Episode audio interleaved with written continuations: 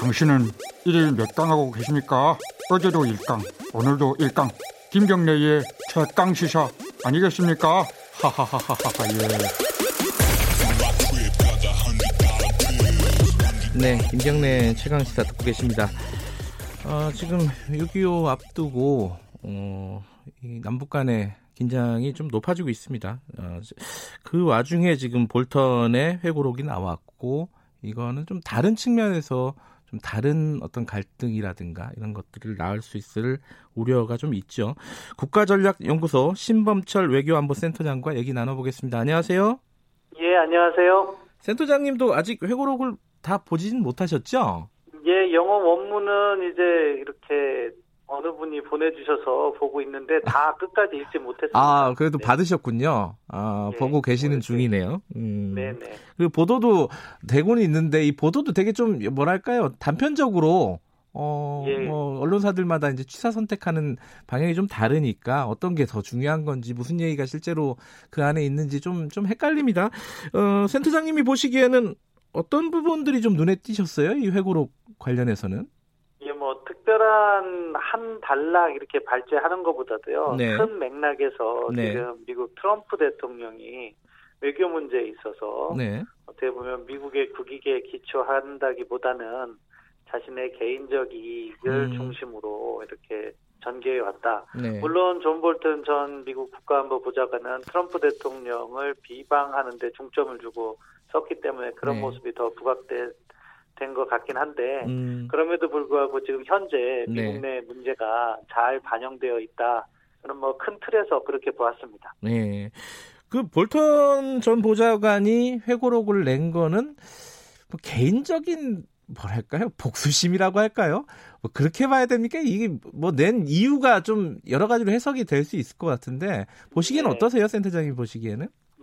본인 나름대로는 뭐 사실을 미국 국민에게 전해야 된다는 의무감은 있었는지 모르겠지만 네. 타이밍, 음. 발간 시기를 보면은 트럼프 대통령에게 복수하겠다는 의도가 있다. 음. 왜냐하면 이제 지금부터 11월 3일까지가 어떻게 보면 네. 미국 대선의 하이라이트, 음. 최고 중요한 시기거든요. 네. 그때 맞춰서 이렇게 책을 발간한 거는 복수의 의도가 있었다. 이렇게 음. 봐야겠죠.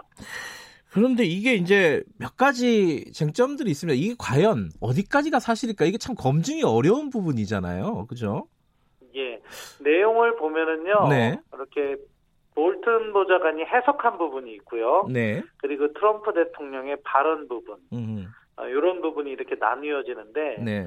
어, 본인이 해석한 거에 대해서는 저희가 뭐 진위를 파악할 수는 없는 것 같고 음. 트럼프 대통령이 이러이러한 행동을 하였다나 이러이러한 발언을 했다는 부분은 네. 어느 정도 사실에 가깝지 않나 그렇게 음. 추정을 해봅니다. 이게 이제 지금 상황에서 지금 이제 남북 관계도 그렇고 북미 관계는 뭐 노딜 이후에 막혀 있는 상황이고요. 남북 관계도 어 최근에 이제 긴장감이 더 높아지고 있지 않습니까? 지금 상황에서 이런 회고록은 어떤 영향을 줄까? 이 예측이 좀 궁금합니다. 이거 어떻게 보세요?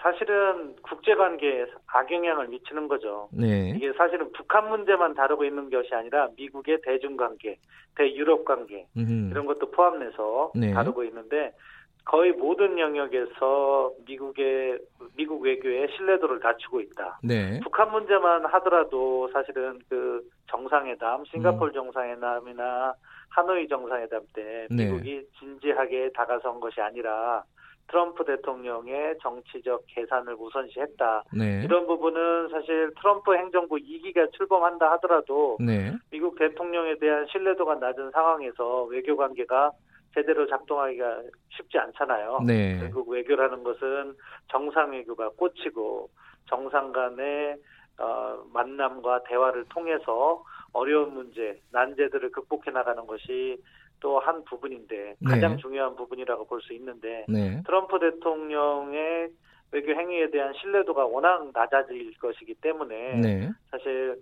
상당히 동북아나 한반도에도 악영향을 미칠 수밖에 없다. 네. 뭐 북한의 입장에서는 이제 트럼프 대통령의 그러한 행태, 존 볼튼 전 국가안보보좌관의 행태에 대해서 네. 머지않아 성명이 나올 거라고 생각해요. 음흠. 그런 부분까지 고려하면 이 관계를 조금 더 악화시키지 음. 않겠느냐 우려가 음. 되는 거죠. 악화시킬 수 있을 만한 가능성이 더 높다.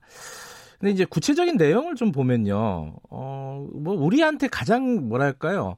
어, 흥미롭다고 할까요? 뭐 예측은 할 수 있었는데 당시에 이제 판문점에서 3자 회동할 때 어, 트럼프 대통령도 이 어, 문재인 대통령하고 동행하는 걸 원치 않았다. 뭐 김정은 위원장도 마찬가지였다. 뭐 이런 얘기들이 나오더라고요. 이런 것들은 좀 어, 뭐 신빙성이 있는 얘기라고 보십니까? 예, 뭐 어느 정도 그 당시의 상황을 보면 네. 그랬을 가능성은 있다고 봐요. 왜냐하면 음. 그 만남 자체가 네. 어, 제대로 준비돼서 성사된 것이 아니고 네. 트럼프 대통령의 트윗, 네. 트윗을 했는데 뭐 북한이 바로 반응하면서 미국과 북한 양자 구도로 만남이 조성이 됐죠. 네. 그러다 보니까 문재인 대통령께서 어, 역할을 할 수 있는 공간이 적었고, 네. 뭐 미국도 그랬던 거고, 그 당시 이제 존 볼튼의 기술을 보면 트럼프 대통령은 포토 오퍼튜니티라고 하잖아요. 사진 찍는 기회로 삼으려고 했던 거고, 예. 북측에서는 트럼프 대통령과 일대일로 만남을 희망했던 것 같아요. 예. 그래서 예. 우리 정부가 문재인 대통령께서 동행을 한다거나 회의에 같이 하자는 음. 그런 제안을 아, 완곡히 거절하는 모습이 잘 담겨 있는데요. 네. 어떻게 보면은 그 당시의 상황상에서 우리 정부가 관여할 부분이 적었던 거 하나, 음흠. 그리고 다른 각도에서 보면 결국 이 협상을 미국과 북한이 주도하게 이렇게 내버려 두면은 우리의 공간이 좁아들 수밖에 없다. 음. 그래서 앞으로 이런 상황에 대해서는 확실히 한국의 역할을 어, 다짐 받은 이후에 네. 조선을 하는 것이 보다 효율적이지 않나 음흠. 그런 두 가지 뭐 교훈을 준다고 생각합니다. 예. 근데 볼턴은 이제 미국에서 뭐 대표적인 뭐 네오콘 이렇게 뭐 분류할 수 있지 않겠습니까? 뭐 매파로 분류할 수 있을 텐데 이 보도에 나온 그 맥락들을 보면은 한국이 그러니까 특히 이제 문재인 대통령이 이 관계들 북미 관계라든가 이런 부분들을 이끌어 나가는 부분에 대한 굉장한 어떤 뭐라 부정적인 인식이 근저에 좀 깔려 있다 이런 느낌이 들어요. 어떻게 보셨어요, 이거는? 예, 뭐 깔려 있을 거라고 사실 존 볼턴이 음. 국가안보보좌관을 할 때도 네. 예상됐던 바고 네. 그대로 이제 기술이 됐던 건데요. 네. 이제 문제를 바라보는 시각차가 존재한 거죠. 존 음. 볼턴 같은 경우에는 되면 북한의 항복을 받아내기 위해서 네. 일괄 타결 방식을 선호했던 것이고 그리고 지금은 이제 거의 잊혀진 단어가 됐는데 front loading이라고 그래서 북한이 먼저 핵을 신고하고 핵물질과 미사일 등을 반출해라. 네. 과거 리비아식 해법을 갖다가 강조했던 거죠. 네. 그렇지만 당시 우리 정부 입장에서는 단계적 해법에 동의하면서 아, 일단 북한이 초기 조치하면 미국이 보상을 하고 네. 그다음 조치를 북한이 받아서 하고 이런 제안을 했던 거예요. 그러니까 네. 이 시각차가 그때부터 존재했고 그런 부분에 있어서 존 볼턴은 한국 정부의 역할에 대해서 부정적인 시각을 이번 책에서도 여지없이 드러냈다 그렇게 음. 평가합니다. 이 회고록을 가지고 뭐 여러 가지 평가가 있을 수는 있겠지만은 이제 국가의 안보 외교 관련된 부분을 이렇게 어, 개인적인 회고록에서 이렇게 공개를 하는 게 아직도 진행 중인 일을 이 부분에 대해서는 미국에서도 여러 가지 언론이라든가 전문가들 평가가 좀 다를 수 있을 것 같아요. 어떻게 보세요, 이건? 예, 저는 바람직하지 못하다고 생각해요. 네. 뭐 미국 내에서도 트럼프 대통령의 지지자들은 비판을 하고 네. 민주당이나 또 트럼프 대통령에 반대하는 사람들은 책을 환영하고 그런 부분도 있긴 한데 네. 저는 미국 어, 법원의 판결이 참 현명하게 잘 나왔더라고요. 아.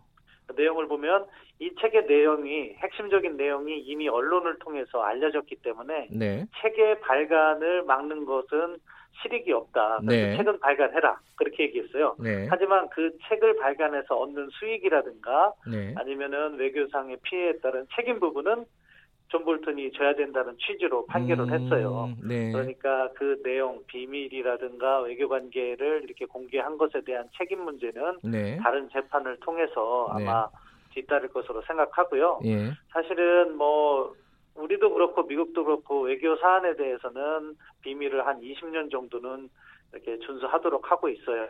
문서를 네. 공개하는 기간을 그런 부분에 있어서는 상당히 음흠. 어떻게 보면 위험한 책이다 아, 그렇게 생각을 합니다. 이 법적인 공방이나 이런 걸로 갈 수도 있을까요?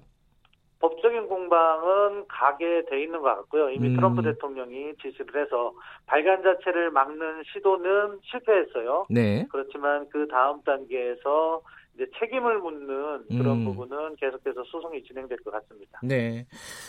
지금 이제 사실은 뭐 회고록도 회고록이지만은 지금 남북 간의 긴장감 높아지고 있는 이 상황을 또 어떻게 타개를 해야 될지인데 지금 이제 대북 비라를 준비하고 있다 이런 보도는 계속 나오고 있고요 북한에서 우리 뭐 어, 이쪽에 이제 시민단체라든가 이쪽에서도 계속 강행하겠다 뭐 이러고 있어요. 지금 상황 어떻게 좀 해소를 해야 된다. 뭐 방향 같은 게 좀 있을까요? 좀 답답한 상황이긴 한데.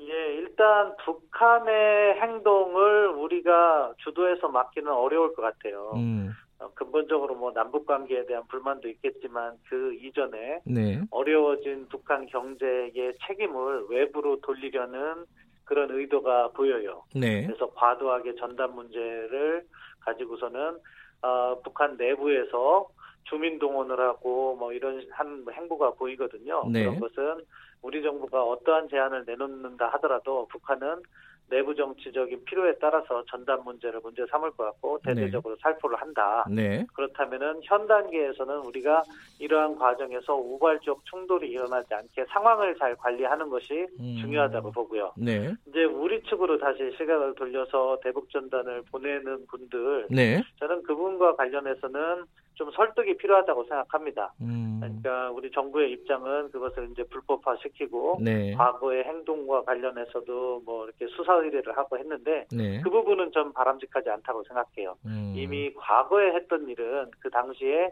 우리가 그것을 갖다가 막지 않았기 때문에 네. 처벌한다는 거는 좀 무리라고 생각하고요. 네. 대신에 그 사람들을 만나서 지금과 같이 긴장이 고조된 상황에서 전단 살포가 또 이루어졌을 경우 음. 그것으로 해서 긴장이 더 고조될 수가 있고 우발적 충돌이 있으면 우리 주민들이나 국민들에게도 피해가 돌아갈 수 있잖아요. 네. 그렇기 때문에 이번에는 그것을 갖다가 연기해라. 그 다음에는 국내적인 민주적 절차에 따라서 관련 입법을 한다거나 음. 행정 규제를 한다거나 이렇게 풀어나가는 과정이 필요하다고 생각합니다.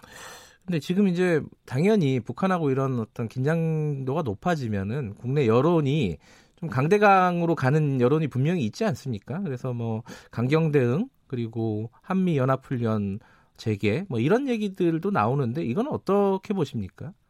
저는 상황은 관리할 필요가 있고요. 네. 그리고 북한의 무리한 요구에 대해서는 원칙적인 대응이 장기적으로 네. 남북 관계에 올바른 관행을 만든다고 생각합니다. 음. 첫 번째 상황을 관리한다는 것은 지금 북측이 과장된 행동으로 해서 긴장을 고조시키고 있잖아요. 네. 그 배경이 북한 내부 정치적인 목적이든 우리 정부에 대한 불만을 극도로 표현하는 것이든 아무튼 지금과 같은 상황에서 이것이 상황이 더 악화되는 것은 막아야 된다. 네. 따라서 지금 북한을 자극하는 것은 바람직하지 않다고 생각하고요. 네. 어, 그리고 이제 장기적으로 남북 관계의 관행이라는 것은 북한의 요구 사항을 우리가 다 들어줄 필요는 없다고 생각해요. 네. 그러면은 네. 다음 단계에서 더 무리한 요구를 하기 때문에 네. 그렇기 때문에 연합군사 훈련이라든가 이런 것들이 네. 예정된 시기에 하는 거 네. 그러니까 사실 8월 정도에 늘 해왔던 연합군사 훈련이 있고 12월에 또 공군 훈련이 있거든요. 그런 거는 시기에 맞춰서 하는 예. 것은 필요하다고 봅니다. 알겠습니다. 오늘 여기까지 듣겠습니다. 고맙습니다. 네, 감사합니다. 신범철 센터장이었고요. 김경래 최강사 1분 여기까지입니다. 잠시 후 2부에서 8시에 뵙겠습니다.